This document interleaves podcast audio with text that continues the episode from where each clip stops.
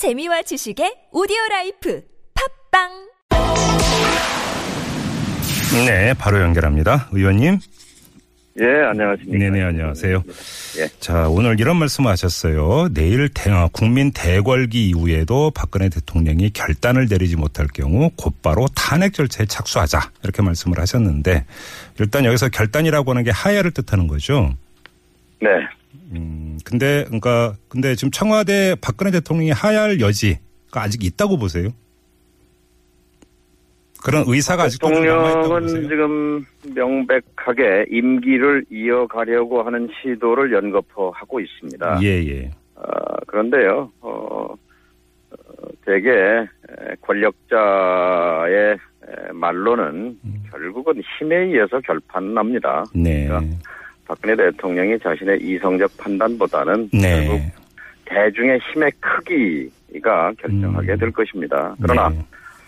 아, 국민이 할 수 있는 일은 촛불을 드는 일이지만 그러나 국민이 뽑은 대의기관이며 헌법적 권능을 갖고 있는 네. 의원들이 할 수 있는 일은 또 어, 따로 음. 있다고 생각합니다. 그래서 제가 네. 국민과 함께 음. 또 국민과 따로 가야 한다 이렇게 말씀드린 겁니다. 그 야권 안에서도 탄핵에 대해서는 뭐 입장차가 여러 가지가 있는 것 같습니다. 일각에서는 탄핵이 그렇게 이게 뭐 쉽겠느냐. 예를 들어서 뭐 국회에서 그 제적 의원 3분의 2 이상의 찬성이 있어야 되는데 새누리당 의원들이 과연 찬성하겠느냐부터 헌법재판소로 가게 되는데 여기서 탄핵 심판 통과된다는 보장도 없는 것 아니냐. 뭐 이런 여러 가지 이야기들이 있어요. 어떻게 받아들이세요? 역사는 회의하는 사람들이 만들어 온 것이 아니라요. 예. 대중의 중심에 선 사람들이 음. 만들어 왔습니다. 그리고 정치는 동력이 움직입니다. 네. 아, 서서 정관하는 그런 자세로 역사를 전진시킬 수 없습니다. 주권자의 절대 다수가 음. 박근혜 대통령을 대통령으로 인정하지 않고 있는데 네. 이런 상황에서 식물 대통령 자체가 그 자체가 안보 위기입니다. 그 자체가 경제 위기입니다. 네. 위, 위기를 끝내, 끝내기 위해서 국회는 마땅히 갖고 있는 권능을 행사해야 합니다. 음. 헌법 65조에 보면 대통령이 헌법과 법률을 위배했을 경우 국회는 탄핵 소추를 의결할 수 있다. 예. 헌법 69, 65조입니다. 예. 헌법에 따라서 행동하면 될 일입니다. 혹시 뭐 그 다른 동료 의원들하고 탄핵 절차에 착수하는 문제 혹시 논의해 보셨어요? 네, 논의를 시작했습니다. 그 다른 의원들의 반응은 좀 어떻던가요? 네, 뭐, 저, 어, 이제, 에, 국민이 해야 할 몫은 지금 충분히 감당하고 있기 때문에 예. 국회의원으로서 그 권한과 역할을 해야 한다는 음. 쪽으로 어, 많은 그 의원들이 동의를 해오고 있는 편입니다. 우선 그래서 저는 국민의당부터 네. 어, 좀 결속해 볼 생각입니다. 어, 국민의당 의원 의원들께도 말씀을 드리고 있고요. 근데 지금 국민 그러니까 그 나오는 뉴스에 따르면 탄핵 이전에 박근혜 대통령에 대한 퇴진 투쟁 나아가서 이제 내일로 예정돼 있는 어 제3차 민중 총궐기 대회에 참여하는 문제를 놓고도 당내 일부 인사는 강력히 지금 이거에 반발을 하고 있지 않습니까? 어, 물론 뭐 저 전체주의 정당이 아니니까요. 예, 예. 하긴 각 각색의 의견을 가질 자유는 있죠. 네. 그러나 어제 에, 국민의당이 제 1차 중앙위원회가 최고 의결 기관입니다. 예. 중앙위원회가 거의 만장일치로 음. 퇴진 운동을 결의했습니다. 네네. 개인의 의견은 개인의 의견인 거고 예. 당의 당론이 확고하게 음. 퇴진으로 모아졌죠.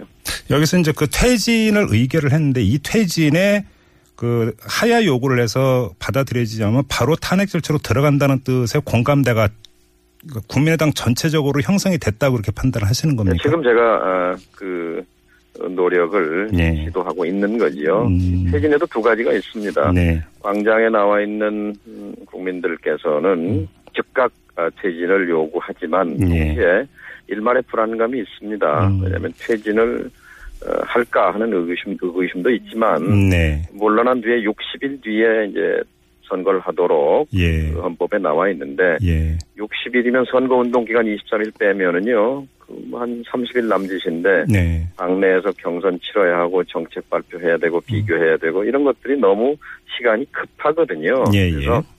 또 단지 지금 이 국면이 다음 대통령 누구를 뽑느냐가 문제가 아니라 음.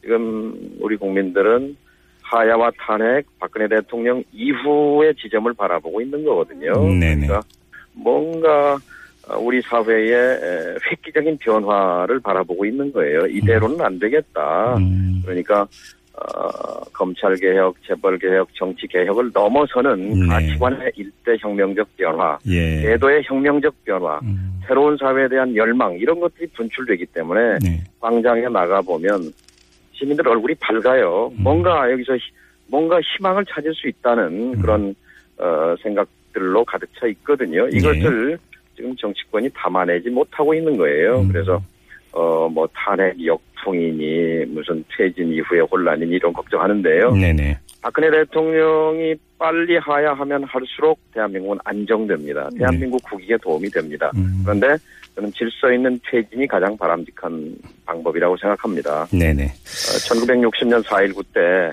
4월 24일 4.19 그 시위와 총격으로 많은 사상자가 발생하고 닷새 뒤에 에, 야당 대표 허정 선생을 어, 수석 외무장 수석 장관 외무장관에 지명합니다. 그리고 이틀 뒤에 26일 날 4월 26일 이승만 대통령은 하야를 발표합니다. 그리고 예. 하와이로 떠납니다. 음, 27일 날 허정 과도 내각이 출발합니다. 네네. 이 허정 과도 내각이 제시한 어, 그 방향은 뭐였냐면 첫째 3.15 부정선거 관련자를 엄단한다.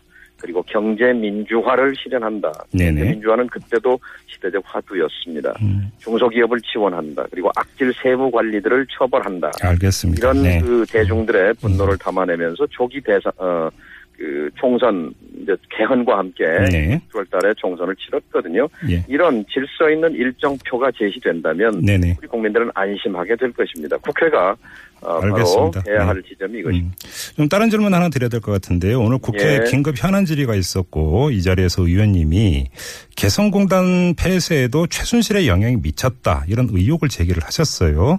예. 사실 이제 개성공단 입주 기업 들도 이런 비슷한 의혹을 제기한 바가 있었는데 이걸 입증할 수 있는 어떤 구체적인 근거를 확보를 하신 겁니까, 의원님?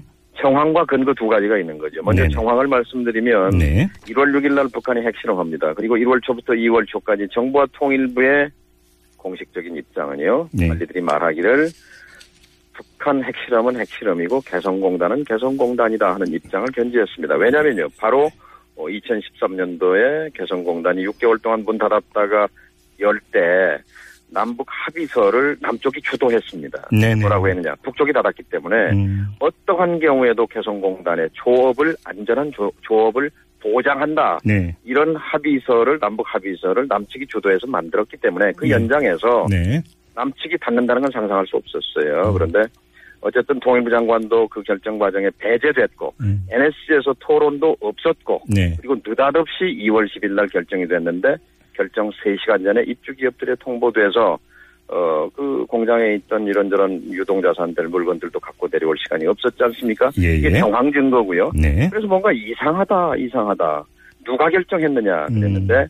얼마 전에 미르재단 사무총장이 한겨레와 인터뷰한 녹취록에 따르면 네. 그 청와대 비서관 정호성이라는 사람이 매일 밤 거의 매일 밤 청와대 소리보따리를 30cm 두께로 쌓아 쌓아서 네네네. 삼성동 최순실 집에 들어갔는데 네. 거기에 거기에 개성공단 문제도 들어 있었다. 개성공단 공단 문제도 펴놓고 논의했다라는 얘기 아니겠습니까? 예, 그래서 예.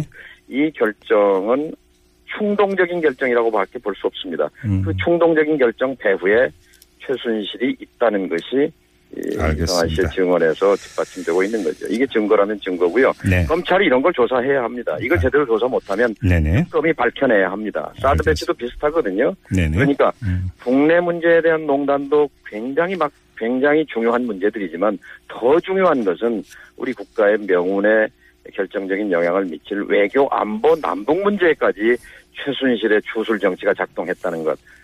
어떻게 이런 대통령을 우리가 대통령이라고 부를 수 있습니까? 알겠습니다. 자, 말씀 여기까지 들을게요. 고맙습니다, 의원님.